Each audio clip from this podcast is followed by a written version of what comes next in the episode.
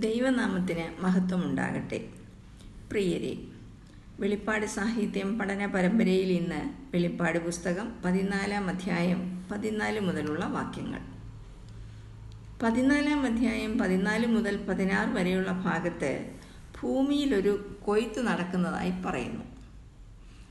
ഇതിനെ രണ്ടായി തരം തിരിച്ചാണ് പറഞ്ഞിരിക്കുന്നത്. ഒന്ന് നീതിമാന്മാരുടെ കൊയ്ത്ത്. രണ്ട് ദുഷ്ടന്മാരുടെ കൊയ്ത്ത്. ഈ രണ്ട് കൂട്ടരുടെയും കൊയ്ത്ത് ഒരു സമയത്തല്ല നടക്കുന്നത്. ഇവിടെ പറഞ്ഞിരിക്കുന്നത് ദുഷ്ടന്മാരുടെ കൊയ്ത്തിന്റെ ഒന്നാം ഘട്ടമാണ്. മഹാപീഡന കാലത്തിന് ശേഷം ക്രിസ്തുവിന്റെ വരവിന് തൊട്ടു മുൻപ് ഇത് നടക്കുമെന്നാണ് പണ്ഡിതമതം. ഈ കൊയ്ത്ത് എല്ലാ കാലത്തും ഉണ്ടായിരുന്ന ദുഷ്ടരായ ഇസ്രായേലിയരുടെ കൊയ്ത്താണ്. ഇവർ തന്നെ രണ്ട് കൂട്ടരാണ്. ഒന്ന് അക്കാലത്ത് ജീവിച്ചിരിക്കുന്ന ഇസ്രായേലിയർ. അതായത് അന്തിക്രിസ്തുവിനെ പൂർണ ഹൃദയത്തോടെ സ്വീകരിച്ചവർ. അവർ ക്രിസ്തുവിന്റെ സത്യവും നിത്യവുമായ സുവിശേഷത്തെ നിഷേധിച്ചവരാണ്. തെറ്റുകളെ തിരുത്തുകയോ പശ്ചാത്തപിക്കുകയോ ചെയ്യാത്തവർ. രണ്ടാമതായി എല്ലാ കാലത്തെയും മരിച്ചുപോയ ഇസ്രായേലിയർ. അവരുടെ ഉയർപ്പ് ഈ സമയത്ത് നടക്കുമെന്ന് അനുമാനിക്കാം. ഈ രണ്ടു കൂട്ടരുടെയും കൊയ്ത്തിനെയും രണ്ടായി തരംതിരിക്കാം. കർത്താവ് തന്നെ ഇവരെ ഉയർപ്പിക്കുകയും നീതിമാനെയും ദുഷ്ടനെയും വേർതിരിക്കുകയും അതിനുശേഷം വിളവ് ശേഖരണം നടക്കുകയും ചെയ്യുമെന്ന് പറഞ്ഞിരിക്കുന്നു. ഈ അധ്യായത്തിലെ അവസാനത്തെ ദർശനമാണ് ഈ ഭാഗത്ത് സൂചിപ്പിച്ചിരിക്കുന്നത്. അത് ന്യായവിധിയെക്കുറിച്ചുള്ളതാണ്. യഹൂദന്മാർക്ക് സുപരിചിതമായ ചില ചിത്രീകരണങ്ങളിലൂടെയാണ് അത് വിവരിച്ചിരിക്കുന്നത്. ന്യായവിധിയെക്കുറിച്ച് രണ്ട് പ്രതിരൂപകങ്ങൾ ഇവിടെ കാണാം. വിളവെടുപ്പും മുന്തിരിയുടെ ചാറെടുപ്പും. വയലുകൾ കൊയ്ത്തിന് വിളഞ്ഞിരിക്കിയാൽ അരിവാൾ വയ്ക്കുന്നു അതിലൂടെ പ്രതിഫലം വെളിവാകുന്നു. പതിരും മണിയും തമ്മിൽ വേർതിരിക്കപ്പെടും. പതിരും കളയും നശിപ്പിക്കപ്പെടുന്നു. കതിരും മണിയും ശേഖരിക്കപ്പെടുന്നു. രണ്ടാമതായി മുന്തിരിങ്ങ ചക്കിലിട്ട് ആട്ടി ചാറെടുക്കുന്നു. നഗരത്തിന് പുറത്താണ് ഇത് ചെയ്യുന്നത്. അതായത് എരിശിലേമിന് പുറത്ത്. പുറജാതികൾ എരുസലേമിലേക്ക് ആനയിക്കപ്പെടുമെന്നും അവിടെ വെച്ച് ന്യായം വിധിക്കപ്പെടുമെന്നും ഒരു ചിന്ത പഴയ നിയമത്തിലും പുതിയ നിയമത്തിലും കാണാവുന്നതാണ്. സകല രാജ്യക്കാരെയും യഹോഷാഫ താഴ്വരയിലേക്ക് കൂട്ടിച്ചേർക്കുകയും അവിടെ വെച്ച് ന്യായം വിധിക്കുകയും ചെയ്യുമെന്ന് യോവേൽ പ്രവാചകനും യോവേൽ പ്രവാചകന്റെ പുസ്തകം മൂന്നാം അധ്യായം രണ്ട് പന്ത്രണ്ട് വാക്യങ്ങൾ.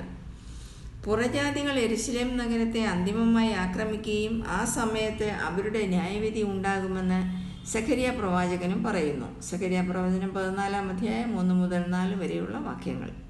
ഈ ന്യായവിധി എരിശിലേം നഗരത്തിന് പുറത്തു വെച്ച് നടക്കുമെന്ന് വെളിപ്പാട് പുസ്തകം എടുത്തു പറയുന്നുണ്ട്. പതിനാലാം വാക്യം. പിന്നെ ഞാൻ വെളുത്ത ഒരു മേഘവും മേഘത്തിന്മേൽ മനുഷ്യപുത്രന് സദൃശനായ ഒരുത്തൻ തലയിൽ പൊൻകിരീടവും കയ്യിൽ മൂർച്ചയുള്ള അരിവാളുമായി ഇരിക്കുന്നതും കണ്ടു. ഇവിടെ ഒരു ദർശനം നാം കാണുന്നു. യോഹന്നാൻ ഒരു കാഴ്ച കാണുകയാണ്. എന്താണത്? ഒരു വെളുത്ത മേഘവും അതിന്മേലിരിക്കുന്ന മനുഷ്യപുത്രനോട് സമനായ ഒരുവൻ അവനെയുമാണ് കാണുന്നത്. മേഘത്തിൽ കണ്ട മനുഷ്യപുത്രനോട് സമനായവൻ ക്രിസ്തു തന്നെ.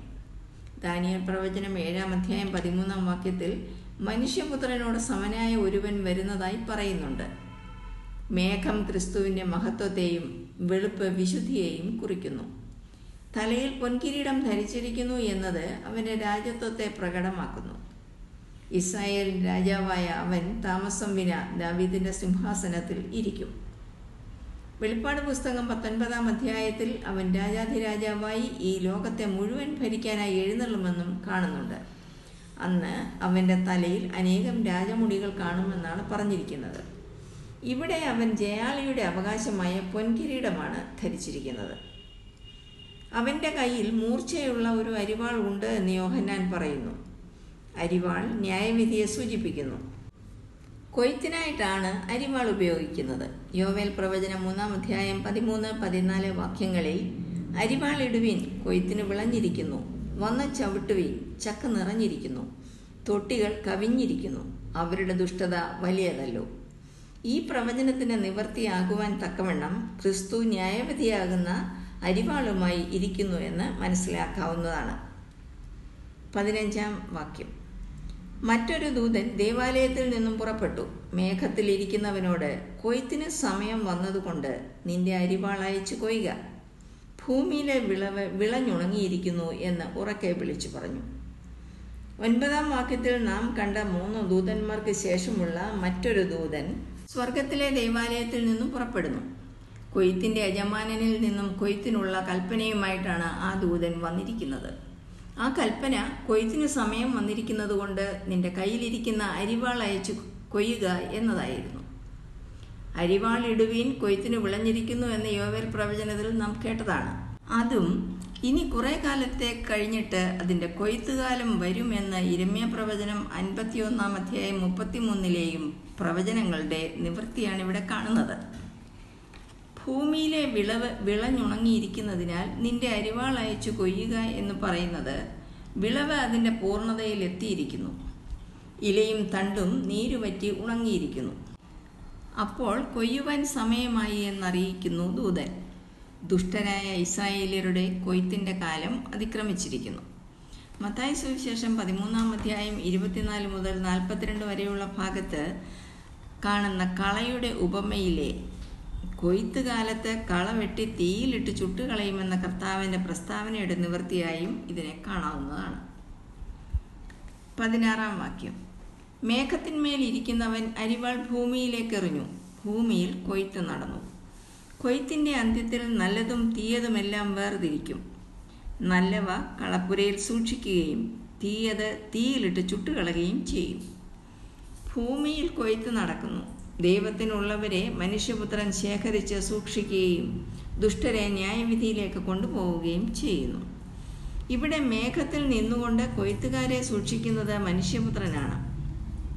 അഗ്നിജ്വാലയ്ക്കൊത്ത കണ്ണുള്ളവൻ. ഒരു തെറ്റും അവന് സംഭവിക്കുന്നില്ല. സകല ദേശത്തു നിന്നും തന്റെ ദൂത് കേട്ട് വിശ്വസിച്ചവരെ തന്റെ രാജ്യത്തിലേക്ക് ചേർക്കുകയും സുവിശേഷം നിരാകരിച്ചവരെ ന്യായവിധിക്ക് ഏൽപ്പിക്കുകയും ചെയ്യും. ഇവിടെ കൊയ്ത്ത് നടന്നുവെങ്കിലും ഫലം എന്തെന്ന് പറയുന്നില്ല. പതിനേഴാം വാക്യം. മേഘത്തിന്മേൽ ഇരിക്കുന്നവൻ അരിവാൾ ഭൂമിയിലേക്ക് എറിഞ്ഞു. ഭൂമിയിൽ കൊയ്ത്ത് നടന്നു. അഞ്ചാമത്തെ ദൂതനാണ് ഇവിടെ സ്വർഗത്തിലെ ദേവാലയത്തിൽ നിന്നും പുറപ്പെടുന്നത്. അതിവിശുദ്ധ സ്ഥലത്തു നിന്നും ലഭിച്ച ഉത്തരവിൻ പ്രകാരമാണ് ഈ ദൂതനും പുറപ്പെട്ടതെന്ന് കാണാം. അവന്റെ കയ്യിൽ മൂർച്ചയുള്ള ഒരു കോങ്കത്തിയുണ്ട്. പിളഞ്ഞുണങ്ങിയ വിളവ് കൊയ്യുവാനാണ് കോങ്കത്തിയുമായി ഈ ദൂതൻ വന്നിരിക്കുന്നത്. അത് ആദ്യത്തെ ന്യായവിധിയാണ്. പതിനെട്ടാം വാക്യം. തീയുടെ മേൽ അധികാരമുള്ള വേറൊരു ദൂതൻ യാഗപീഠത്തിങ്കിൽ നിന്നും പുറപ്പെട്ടു. മൂർച്ചയുള്ള കോങ്കത്തി പിടിച്ചിരുന്നവനോട് ഭൂമിയിലെ മുന്തിരിങ്ങ പഴുത്തിരിക്കയാൽ നിന്റെ മൂർച്ചയുള്ള കോങ്കത്തി അയച്ച് മുന്തിരിവള്ളിയുടെ കുല ആർക്കുക എന്ന് ഉറക്കെ വിളിച്ചു പറഞ്ഞു. ന്യായവിധിയെ സംബന്ധിച്ച രണ്ട് പ്രതിരൂപകങ്ങൾ പതിനാല് മുതൽ ഇരുപത് വരെയുള്ള ഭാഗത്ത് നാം കാണുന്നുണ്ട്. ഒന്ന് വിളവെടുപ്പും. രണ്ട് മുന്തിരിച്ചാറെടുപ്പും. തീയുടെ മേൽ അധികാരമുള്ള മറ്റൊരു ദൂതനെ ഇവിടെ നാം കാണുന്നു. അവൻ യാഗപീഠത്തിൽ നിന്നുമാണ് വരുന്നത്. യാഗപീഠത്തിൽ തീയുണ്ട്. തീയും യാഗപീഠവും ന്യായവിധിയെ കാണിക്കുന്നു. ന്യായവിധിക്ക് ഇരയാകുവാൻ പോകുന്നവർ ദൈവത്തിന്റെ കുഞ്ഞാടിനെ തിരസ്കരിച്ചവരാണ്. ഭൂമിയിലെ മുന്തിരിങ്ങ എന്ന പ്രയോഗം ഈ ന്യായവിധി ദുഷ്ടരായ ഇസ്രായേലിനെ ഉദ്ദേശിച്ചാണ്. കാരണം പഴയ നിയമത്തിൽ ഇസ്രായേലിനെ മുന്തിരിവള്ളിയോടാണ് ഉപമിച്ചിരിക്കുന്നത്. നീ മിസ്രൈമിൽ നിന്നൊരു മുന്തിരിവള്ളി കൊണ്ടുവന്നു ജാതികളെ നീക്കിക്കളഞ്ഞതിനെ നട്ടു എന്ന സങ്കീർത്തനങ്ങൾ എൺപതിന്റെ എട്ടാം വാക്യത്തിൽ വായിക്കുന്നു. ഇരമ്യ പ്രവാചനം രണ്ടാം അധ്യായം ഇരുപത്തിയൊന്നാം വാക്യത്തിൽ ഞാൻ നിന്നെ വിശിഷ്ട മുന്തിരിവള്ളിയായി തന്നെ നട്ടിരിക്കെ.